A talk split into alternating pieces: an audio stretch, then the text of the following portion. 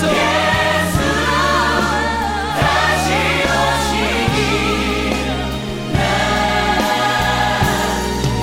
간절히 원하네 주의 그 날을 기다립니다.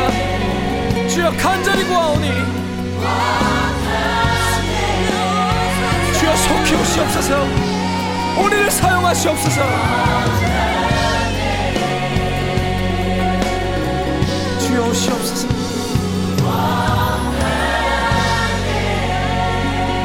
주의 나라 임하시옵소서.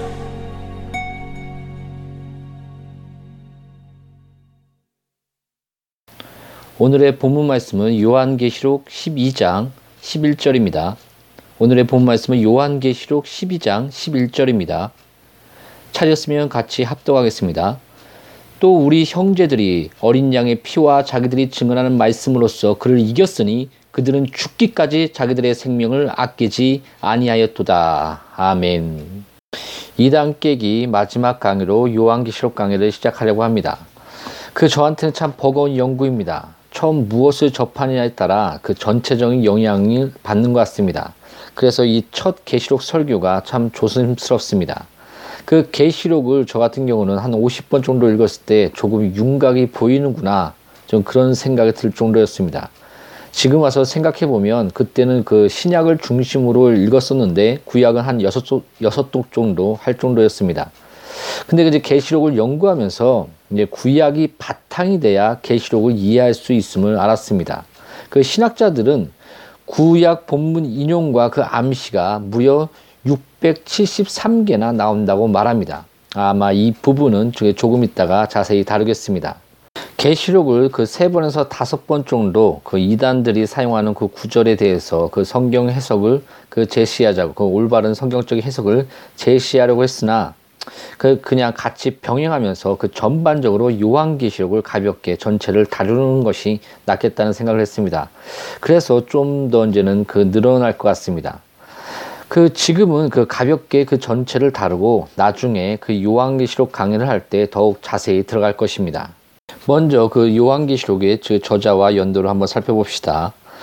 보통 그 네로 황제 재임 말기 연대로 주장하는 견해와 그 다음에 그 다음에 도미티나우스 황제 재임 말기로 보는 견해가 있습니다. 그 네로 황제 말기라면 그 AD 54년부터 68년이요. 또 도미티아누스 황제의 재임 말기라면 AD 81년부터 96년입니다. 그 폴리캅과 에피파니우스는 그 서버나와 두아니아 교회들이 1세기 후반에서야 세워졌다고 말하고 있고 또그그 2세기 그 교회 전통은 계시 그 전통 같은 경우는 계시록을 도미티안 황제의 그 통치하는 그 후대에 기록되었다고 증거합니다. 또 게다가 또 요한은 AD 약 67년경에 그 예루살렘에서 에베소로 옮겼는데 그 네로 통치 그 네로가 통치하던 그 시기에 그 아세아에서 그 그 진행하면서 사역 사역을 확고히 확고히 하기에는 그 주어진 시간이 너무 짧습니다. 그리고 그 여러 가지 또 그 2장 13절을 그 봐도 그 안, 안디바의 순교 사건이나 또 계시록의 전체적인 내용을 봤을 때 아시아 교회들이 그 성숙기를 지나 쇠퇴기에 들었을 만큼 세월이 지났음을 그 내용 내용 전체적으로 그것이 보입니다. 그럼 그러므로 그 여러 가지를 살펴볼 때 AD 95년부터 96년에 그 기록된 것이 타당하다고 봅니다. 저자는 1장 1절에 또 1장 9절, 그 다음에 22장 8절에 나 요한은 하나님의 종이요. 그 다음에 9절에는 너희의 형제요. 그 다음에 22장 8절에는 이것들을 보고 들은다는 나 요한이니라고 분명히 사도 요한이 자신이 저자임을 드러내고 있습니다. 당연히 그 어느 시대에 썼는지 또 누가 썼냐에 따라 그건 해석은 달라집니다. 그 과거주의적 접근 방법으로 해석하는 자들은 네로 황제 시대 때라고 그 주장하며 AD 70년 성정 파괴 사건을 연결시키지만 교회 전통상으로 살펴보나 또 계시록 그 내용상 아시아 교회의 그 상황을 볼 때 이 모든 부분들 또 계시록 2장 13절을 살펴볼 때도 AD 95년부터 96년이 맞습니다. 오늘은 그 요한계시록을 그 어떻게 볼 것인가 그런 부분에 대해서 우리가 기본적으로 좀 알아야 될 것들이 무엇인가를 이렇게 나누고자 합니다. 그 다섯 가지로 해서 우리가 나누려고 하는데 먼저는 문학 장르가 무엇인가 그리고 두 번째로는 그 시대의 배경과 해석들 그 다음에 셋째로 구약의 사용, 그리고 넷째로 숫자, 다섯째로 요한계시록의 구조에 대해 우리가 말하고자 합니다. 첫째, 그 문학 장르가 무엇인가? 그 당연히 시와 소설, 수필과 편지 등은 해석이 달라질 것입니다. 어느 문학 장르냐에 따라 그 해석 방법은 확연하게 달라집니다. 서신도 그 연애 편지인지 공문인지에 따라 성격이 달라지지 않습니까? 그 계시록 1장 1절에 예수 그리스도의 계시라라고 시작하고 있습니다. 여기서 그 계시는 아포칼립스라는 그 헬라어 단어로서 이 단어는 예언적인 말씀을 나타내주며 그 포함되어 있으며 또 묵시 문학에서도 사용되었던 용어입니다. 그리고 또 그 3절에 1장 3절에 이 예언의 말씀을 읽는 자라고 그 말하고 있으며 또 그 1절에 보면 1장 1절에 보면 반드시 속히 일어날 일들을 그 이 말씀과 함께 보면 이것이 예언서임을 또 성경은 그 이것은 1장에서 드러내주고 있습니다. 그리고 또 그 11절에 보면 이르되 내가 보는 것을 두루마리에 써서 에베소, 서모나, 버가모, 두아디라, 사대, 빌라델비아, 라오디게아 등 일곱 교회에 보내라 하시기로 이렇게 말하고 있습니다.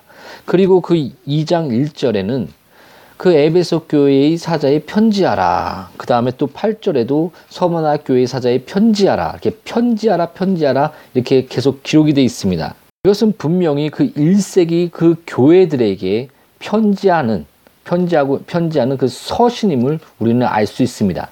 이처럼 그 요한 계시록의 장르는 계시, 묵시문화, 그 다음에 예언, 또 서신 등으로 다양한 장르들을 사용하고 있음을 우리는 알 수가 있습니다. 근데 여기서는 그 우리가 그 예언에 대한 바른 이해가 필요합니다. 성경의 예언은 미래적인 것을 포함하지만 말씀에 따른 영적 윤리적 권고를 포함한 현재적 경고의 성격을 내포하고 있음을 우리는 알아야 합니다. 예언은 하나님의 말씀에 따른 회개의 촉구와 심판, 그리고 또 그 죄의 심판에 대한 미래의 그 예언과 하나님의 경륜에 따른 십자가의 그 언약, 그런 미래적 하나님의 나라와 완성의 길을 또 같이 보여줍니다. 그러니까는 그 하나님의 그 말씀이 있고 그 말씀에 따라 그 심판이 있음을 얘기합니다. 그 말씀을 어겼을 때. 그, 그렇지만 그 심판 가운데도 하나님의 그 십자가와 하나님의 그 경륜이 그 안에 같이 녹아져 있습니다. 그러면서 미래적으로 하나님의 나라와 그 또 완성된 그 십자가 안에서의 완성된 길을 또 선지자들은 보여주고 있습니다. 그래서 하, 그 그래서 그 예언은 항상 하나님의 말씀 뜻이 그 안에 녹아져 있으며 또 그- 그리고 또 성경을 보면 그 예언은 과거와 현재 그리고 미래를 하나님의 말씀과 경륜 뜻이 연결되어서 이렇게 나타내 나타나집니다. 그 점치듯 미래를 예언하는 것이 아니라 그 보면 그 요한계시록도 약 그 409절 409절인데 400 그 정확하게 405구절인데 무려 309절이 과거의 그 구약 말씀을 인용하여 그러니까 결론적으로 하나님의 말씀을 인용하여 엮여져 있습니다. 그래서 그 말씀을 통해서 구약의 그 말씀, 구약의 그 사건과 그 안에 녹아져 있는 하나님의 뜻과 그 말씀을 통해서 현재에 대한 경고와 미래에 대한 소망과 하나님 나라, 하나님의 나라에 대한 완성, 그것이 같이 연결이 되는 것입니다. 이런 그 성경의 그 예언에 대한 개념을 갖고 있어야 됩니다. 보통 그 예언하면은 그 무당에 점치듯이 또 그 너무 미래적으로 그렇게 보는 경향이 너무 많습니다. 그러나 성경적인 예언은 그 그런 모든 것들을 그 미래적인 것들 포함하고 있지만 전체적으로 하나님의 그 말씀 그 말씀이 그 성취와 그 말씀의 심판과 그런 그런 것들이 그 말씀을 중심으로 해서 하나님의 뜻이 그렇게 또 그 경륜이 하나님의 그 나라가 그렇게 하나하나 이렇게 이렇게 연결이 되는 것입니다.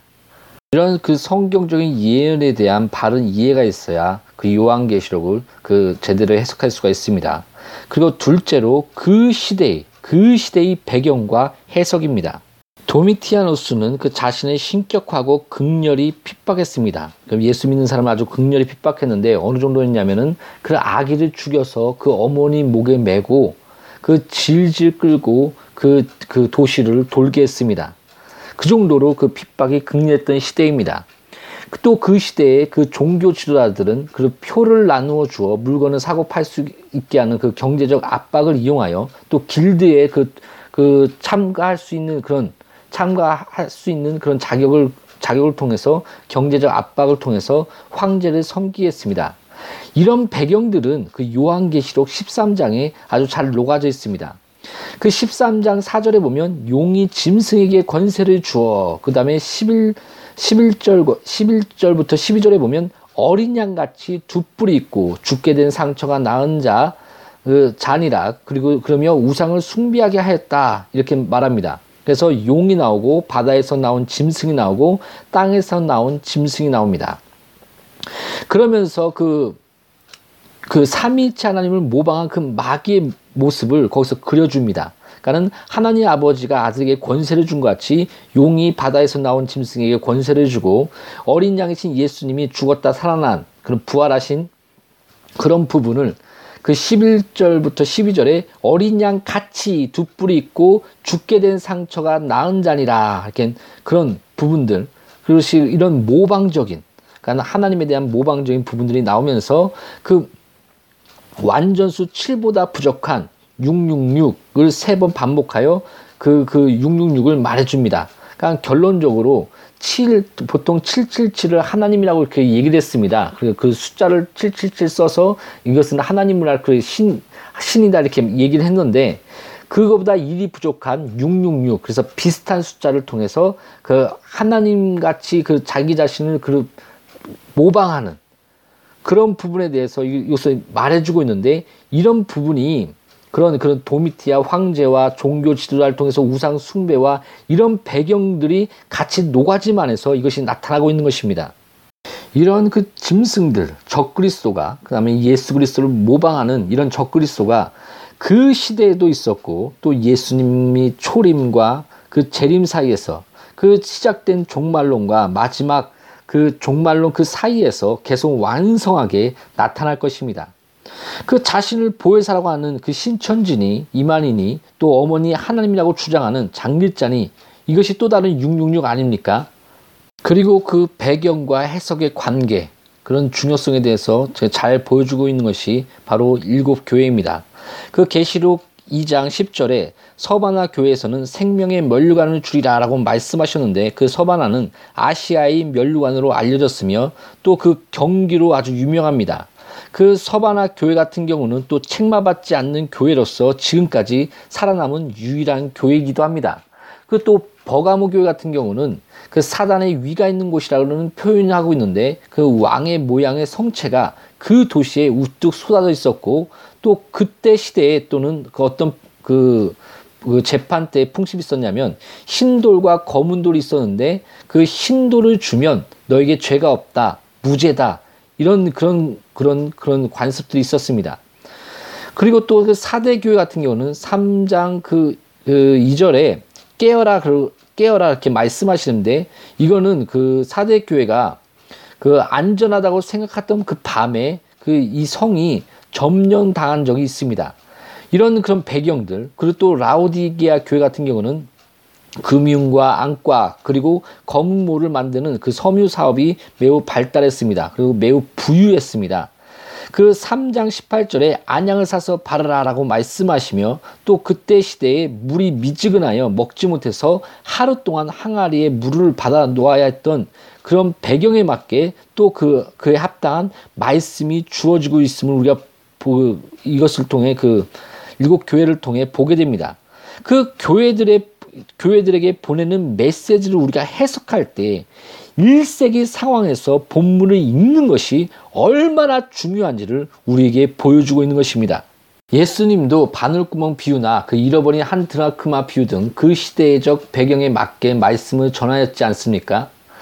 그러므로 우리는 그 요한 계시록을 해석할 때 그 시대의 배경과 또 역사적 해석의 중요성을 우리는 바로 인식해야 합니다. 또한 그 세 번째로 그 구약의 인용입니다. 요한 계시록은 405절입니다. 그 신학자는 약 300절 이상 인용했다고 말합니다. 그 더 나아가 구약을 암시하는 대목이 무려 676개가 나온다고까지 주장합니다.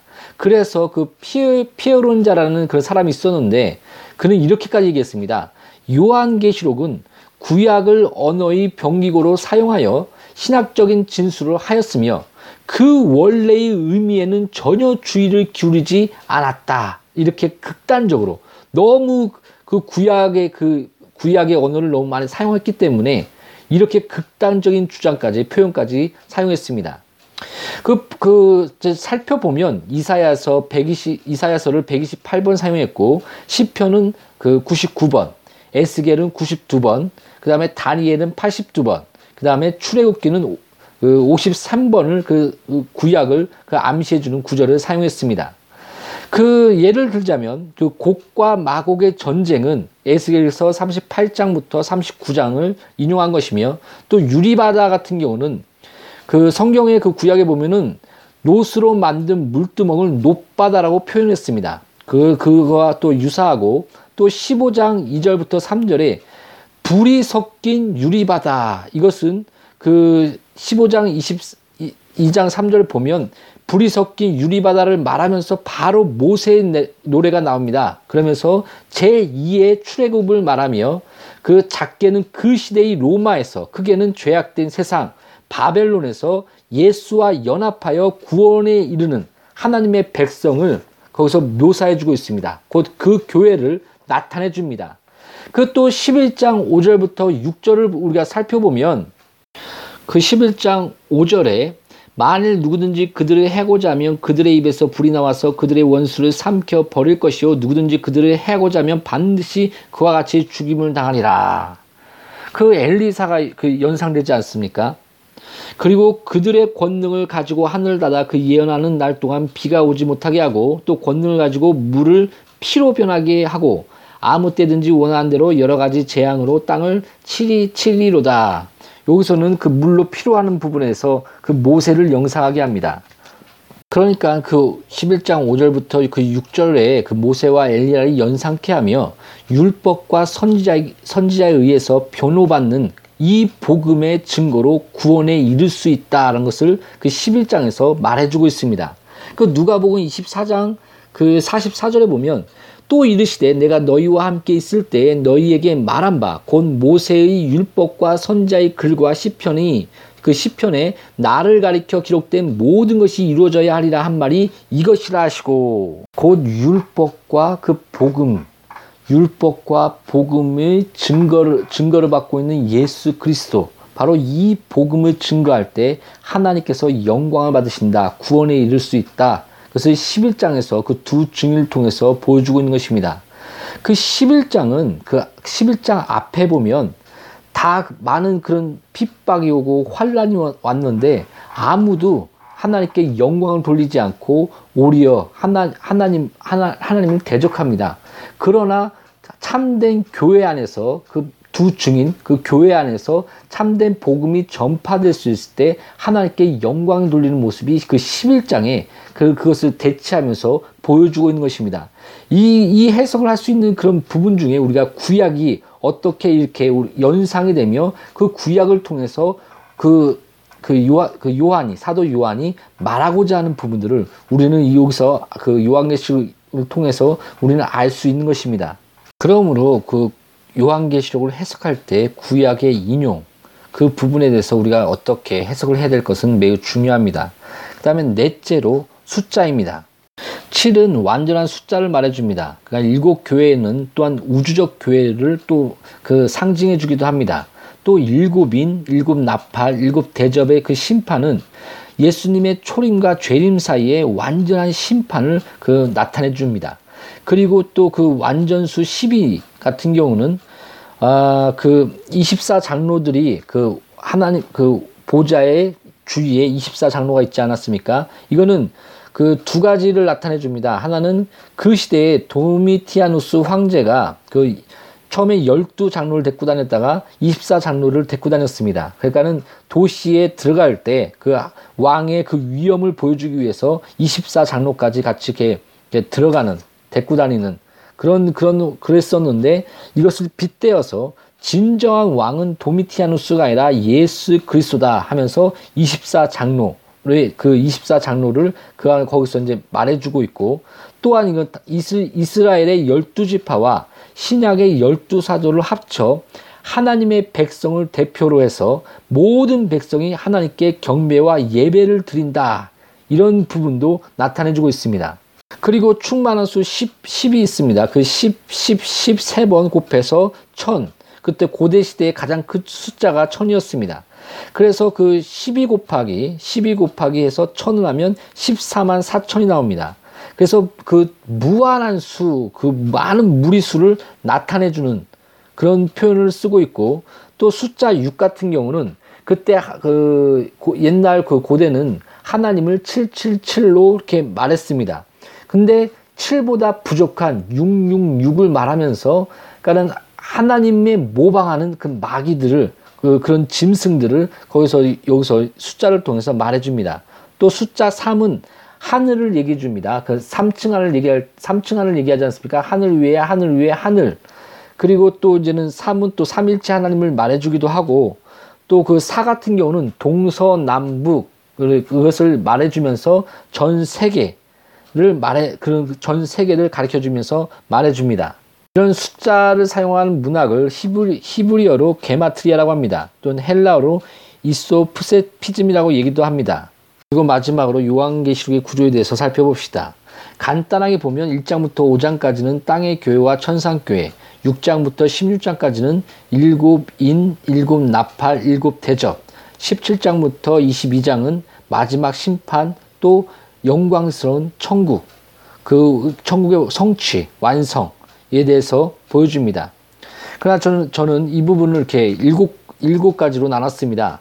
1장부터 5장은 땅의 교회와 천상교회. 그 아우구스티누스가 두 도성에 대한 책을 쓰지 않았습니까? 바로 땅에 있는 교회와 천상교회에 대해서 이것은 1장부터 5장까지 나눴습니다. 그리고 6장부터 8장까지 일곱인 여기 그 일- 여섯 번째 인과 그 다음에 일곱 번째 인 사이에 7장이 들어갑니다. 그러니까 누가 그, 그 앞에 서리요 이렇게 말하면서 바로 예수의 피로 씻음 받은 자, 바로 하나님의, 하나님께 인을 맞은 자, 하나님께 인을 맞은 자가 하나님 앞에 쓸 수 있다. 그, 그, 그런 환란 가운데 스- 그 하나님 앞에 쓸 수 있다는 것을 얘기해 주고 있고, 그 다음에 9장부터 11장까지 일곱 나팔, 거기서 11장을 통해서 아까도 얘기했지만은 그 일곱 나팔 그 여섯 번째 나팔까지 그 아무도 하나님께 영광을 돌리지 않고 하나님께 경배하지 않고 아무도 회개를 하지 않습니다. 그럴 때 그 두 증인 바로 두 증인은 교회로서 바로 예수 그리스도의 그 복음을 증거할 때 하나님께 영광을 돌릴 수 있다는 그런 부분들을 이것도 11장에서 보여줍니다.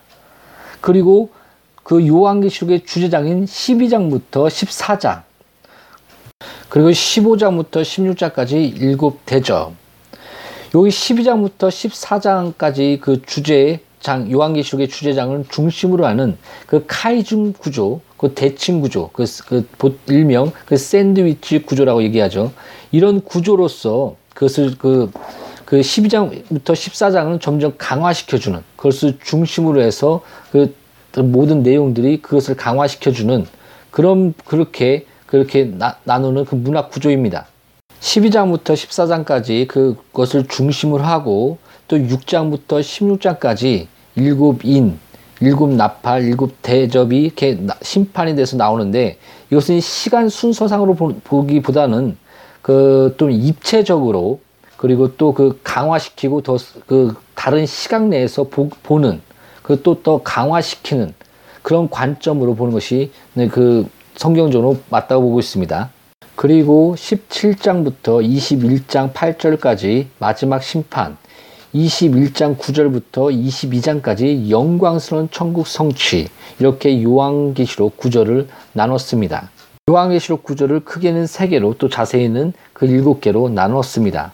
그 일곱 번에 한해서 그 길- 설교를 해 나갈 것입니다. 우리는 지금까지 요한계시록을 해석하기 위해서 첫째, 문학 장르가 무엇인가? 두 번째, 그 시대의 배경과 또 역사적인 해석, 일차적으로 역사적인 해석의 중요성. 그 다음에 셋째, 구약의 인용, 구약의 사용.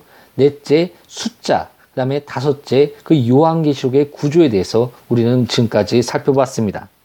사랑하는 여러분, 예수님은 속히 오십니다.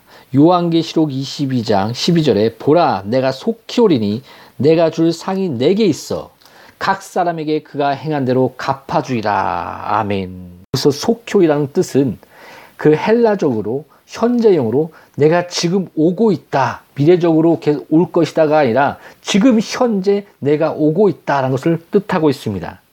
예수님은 지금 오고 계십니다. 아멘. 주 예수여 오시옵소서. 아멘.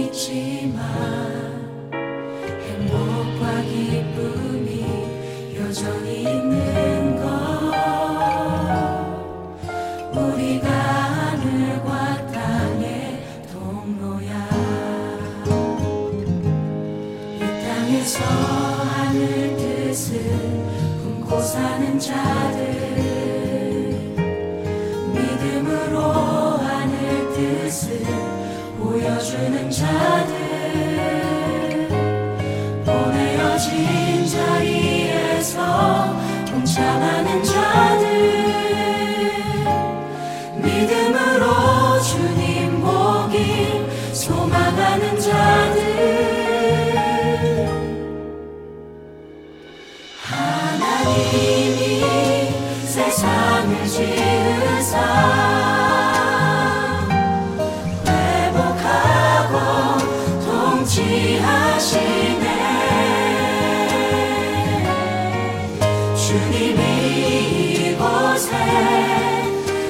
나타